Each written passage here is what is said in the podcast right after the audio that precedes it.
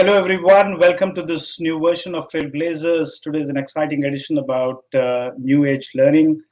And I have uh, Gabe Dalporto, the Chief Executive Officer of Udacity. Udacity is a next generation New Age learning platform, uh, which kind of uh, enables individuals and enterprises to, uh, to uh, be a part of the future digital digital age. Prior to joining uh, Udacity, Gabe uh, worked at LendingTree, where he was uh, at several leadership roles chief marketing officer, chief financial officer. Uh, he joined the board in 2017 and has been an active part of the LendingTree board. And uh, then he continues to be a board board member for Guitar Center as well. Gabe has a bachelor's degree in nuclear engineering from the University of Florida and a master's degree from nuclear engineering from MIT. Gabe, uh, thank you for joining us today and welcome to this next edition of Trailblazers. I'm really excited to be here. Thank you.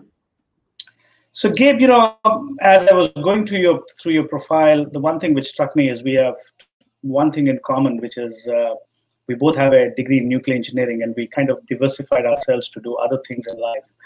Uh, I was kind of curious to know uh, whether is this a need for multiple professions in life, changing industries, changing uh, professions, uh, what you do today to uh, how you started your career with. Is this the new mo- new modern worker, uh, the potential of a new modern worker? Um, I, I, think it really it really is. You know, I studied nuclear engineering uh, because I love the challenge. Uh, I love the disciplines. Um, you know, I had to touch. I love the um, the problem solving. Uh, I then, you know, got out into nuclear engineering, and and it was fun, but um, you know, I wanted to do kind of more and more broad uh, things in my career, and so I moved into strategy consulting, having no experience in strategy consulting or business for that matter, and um, was able to take my engineering problem solving skills and apply it to uh, to strategy, and did pretty well there. Then I moved into marketing of all things, and worked up uh, through the marketing ranks to uh, chief marketing officer, then became president uh, and then CFO at LendingTree, and um, and now CEO CEO of Udacity. And I think the thing that really carried me through all of that was really a natural curiosity. I just love learning, learning things, and the foundation of really good problem solving skills. And so I was able to step into a uh, a new career each time where I had very little experience and um, and just you know go at it and learn and apply structured problem solving to that role and and ultimately become pretty successful. And I think if you think about um, what that means to others in their careers, um, you know, the idea that the degree you graduate in is where you're going to spend your career, I think, is is pretty an, a pretty antiquated notion. And if you if you take your energy, your curiosity, your problem solving, and apply it to learning different professions and careers, I think you know, the sky's the limit to what you can achieve. Thank you, Gabe. Uh, in fact, uh, curiosity is so so critical for problem finding and problem solving is uh, equally critical in workplaces. So it's kind of uh, so important what you said. Uh, you know, just uh, touching upon uh, what you just said about degrees, uh, in spite of the uptick in the online online learning market, ironically because of the pandemic, if I may, we still don't see a big shift from degrees to skills. the journey which Udacity has taken forth in the last many years about creating uh, creating micro content and micro degrees or nano degrees as you call it and then you know in some ways clustering them up uh, to to create online continual learning. Uh, it's still not really shifted the degree uh, the degrees from the needs of employers. What do you see would be the inflection point to do that I do think that we are at the beginning of a sea change today. And um, the World Economic Forum, the American Workforce Policy Advisory Board have both been working on this question of how you bring skills into the mainstream. And there's some there's some good foundational work that needs to be done in terms of developing skills ontologies, which is a fancy way of saying, you know, how do you map skills to specific jobs, um, as well as uh, standards for how do you certify someone has really achieved proficiency in a skill level because if you graduate from a machine learning course at one um, uh, program versus another, you you will wind up with different you know standards and levels of proficiency and how do you measure that. Personally, I believe we need to move to a uh, system that measures actual proficiency as opposed to what academia does uh, in their certification, which is you know measuring how many degrees your professor has or how many hours of in-person instruction, and not really caring about the actual outcome. Um, and so I think we we have a lot of work to do in terms of developing standards, measuring those standards, developing common skills, and mapping to uh, uh, to actual jobs. So that's foundational work that um, um, both those organizations are working on. Even so, we're we're already seeing pretty rapid change in um, organizations' willingness to to um, ad- adopt a skills-based hiring process. The U.S. government recently moved to skills-based hiring over degree-based hiring. The U.S. government being the largest employer in the United States. Um, Global 2000 clients, you know, Udacity is working with over 100 Global 2000 clients that are using our platform to upskill their workers, and then they immediately apply those uh, those workers into new jobs and onto their uh, their jobs every day. AT&T is a great client of ours. That is a great example where they've upskilled literally thousands of employees uh, through our platform at Udacity. And they explicitly accept nanodegrees as proof of skills proficiency and eligibility for all internal job transfer. So uh, we're seeing it. We're seeing it real time. We're seeing it live. We're seeing, you know, a, a really a sea change. Um, a lot of foundational work still needs to be done, but um, in the interim, we're not stopping, and and, and we're starting to see uh, organizations uh, adopt the same process. And Gabe, you know, just a related thought on this. Uh, you know, while online training is so critical for reskilling, uh, one of the things I've personally observed is, and you, you and I have discussed about Reskill Restart, which is a uh, very interesting consortium uh, touching upon the value chain of reskilling. And we believe the pandemic, in many ways, has decimated industries, and you need to move people from one industry to the other. So you need to evaluate skills. You need online training, then you need apprenticeship, and then you need a marketplace. Uh, tell us a little bit about how apprenticeships comes in, into into picture, so that you could actually do radical reskilling uh, in comparison to just upskilling from one capability to the other.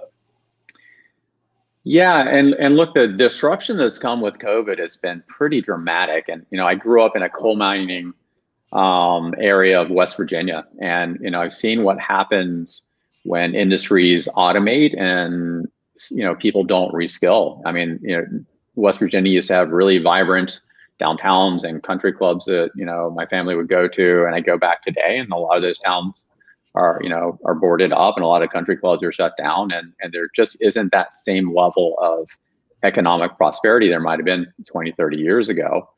And so for me it's really tangible like the you know the fact that we need to upskill uh, people. Uh, Mphasis is doing is, is truly incredible. Um, you know uh, partnering with industry employers with government agencies with economic development groups with um, education providers with tech providers uh, to, to train employees and, and then also match them with internships and employment um, is, is really comprehensive. It's exactly the right thing to do. But it's also a very, very heavy lift for one organization uh, to do on their own, right? Uh, or to have a, a, handful of organizations try to transform a society and an economy. This is the area where we need really public-private partnerships to come together at scale. We need we need work on a national level. We need a Mars you know, a mission to Mars type investment in reskilling people. Uh, we have tens of millions of people out of work today. Um, and World Economic Forum, McKinsey both predict that that's just going to uh, accelerate. Uh, at the same time, enterprises literally cannot hire enough employees to fill their digital transformation needs. They just can't. There's not enough people in the world with machine learning, data analytics, um, cloud computing, cybersecurity type skills. And the U.S. needs needs to make a massive investment to, to upskill five to 10 million people over the next five years on tech skills. And you know, to do that requires money. The U.S. government needs to step up, and state governments need to step up and provide what I call you know short-term Pell Grants. You know, so every individual should have the ability to spend up to one or two thousand dollars on credential-based training on future forward skills where there's jobs. And if we did that we could upskill you know five to 10 million people pretty quickly vastly more cost effectively than the university system and totally aligned with job skills we also need to provide tax incentives to businesses um, who have employees and want to reskill them. And so provide incentives for them to reskill their employees instead of firing one group of employees and trying to hire another group of employees, which is a total waste of human resources. Um, and upskill new hires. So people coming on who maybe don't have quite the level of skilling, then let's get them skilled and get them into those uh, those roles and, and catapult their earnings and catapult the economy. And so employers are going to play a big role in this. The U.S. government has to play a big role in this, and it needs to be focused on you know short-term um, job skills credentialing and not hundred, two hundred thousand dollar four-year degrees. You know that that is not really going to be able to solve anything at scale. Thank you, Gabe, for that question. In fact, um, I do believe that uh, online training platforms um, will democratize learning to such an extent that uh, the reach of uh, education would be to very diverse parts of uh, societies. Did you see a shifting profile of uh, who comes to Udacity for a nano degree? Um, and and, I, and I, I, do believe that if employers start to do start to um, start to move from degrees to skills, uh, it will be it will be an inflection point on diversity. Do, do, do you see that happening with a normal user at uh, Udacity in, in recent times? For sure, we do. And, um, you know, there's the, the real problem with uh, diversity and, you know, some of the disenfranchisement um, from rural communities, minority communities is a public university costs $120,000 today. That's just not approachable for most people or many people. A private university to be 300,000 plus, and it takes four years. And you know, you might you might have to have a family you're supporting or something. It just makes it very difficult for people to pull themselves up um, and dedicate that amount of uh, of money and time. Uh, conversely, it's something like a nano degree takes four to five months part time, and it costs about twelve hundred dollars, and you can get a job the next day, right? And so that is really democratizing. It's a huge leveler um, in terms of the ability to get access to um, to good paying jobs. And one of our significant um, initiatives at Udacity was really uh, creating what we call um, our our pledge to equality, and uh, we granted a thousand nano degree scholarships to uh, to Black learners in high demand fields. And to date, we've already issued 700 of those scholarships.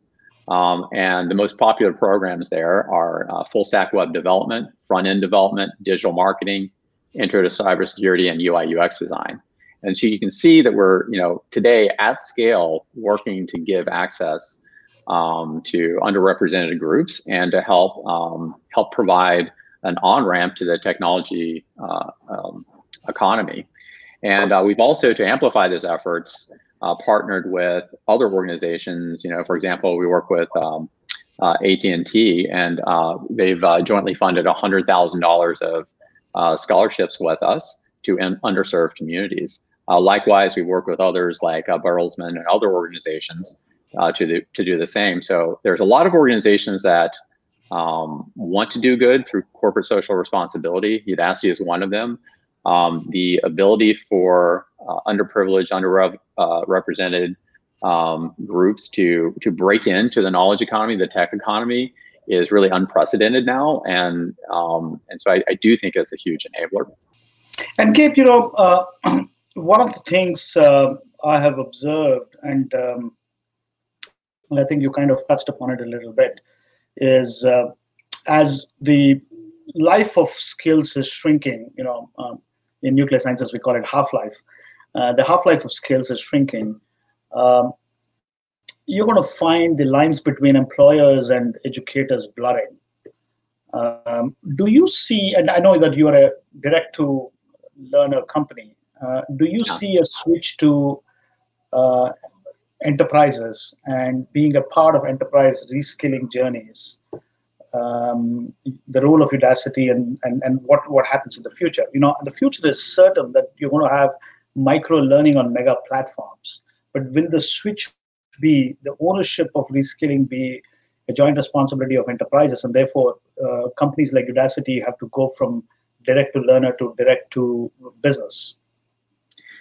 Yeah, absolutely. And you know, a few statistics here for you. Um, 80% of enterprises, actually 82% of enterprises, large enterprises, Fortune 500, Global 2000 companies, um, according to our proprietary research, say they have a troubling skills gap, and 70% of them say it's preventing innovation, and 52% of them say upskilling is a top priority for them.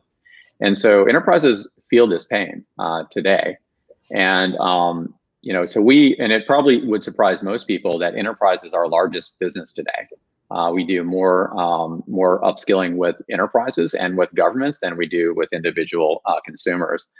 And uh, and what's important about enterprises is they really care about the outcome. So we typically partner with chief digital officers, chief information officers, uh, business leaders to understand their major uh, skill set gaps and then help reskill their internal employees on those uh, skill set gaps. So we become kind of mission critical to their ability to achieve their goals.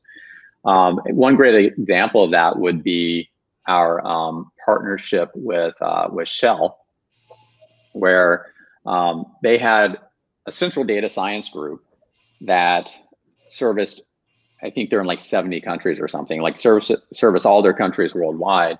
And it was just totally incapable of um, you know addressing the global needs on analytics. And so they came to us and said, um, look, we don't have data scientists across the globe, but what we do have is a bunch of geological engineers, civil engineers, structural engineers, mechanical engineers, people with pretty good engineering and you know data skill sets, but you know no clue on machine learning. And we want to create a citizen data scientist uh, track and, and democratize those skills. And so we did. We created this, you know, specialized uh, nano degree. We um, trained, you know, hundreds of people uh, across the globe. And then the field engineers have done really remarkable things with that knowledge. Like, for example, one of uh, the engineers built a machine learning knowledge uh, model that took streaming data from all their equipment through all their rigs across the globe um, and build a model that would predict two weeks in advance when a rig would fail. And if you don't know, every time a rig fails, it costs them about $2 million in lost downtime. They were able to get the machinery out on site and repaired so there was no downtime and to saved them $2 million per incident and something like $100 million cumulatively.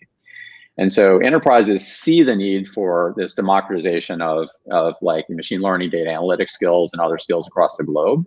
Um, and they're starting to really lean into that. And that's where Udacity comes in. That was such an awesome, wonderful conversation, Gabe. Thank you so much for your brilliant thoughts. Uh, education is going to go through significant transformation into the into the digital era we are all going to be in fact, it's kind of accelerated because of the pandemic. Ironically, you know, there has been massive disruption in, in landscapes with, with the embrace of digital technologies. Thank you again for um, for joining us today on this wonderful conversation, and uh, I'm so looking forward to a partnership with Udacity.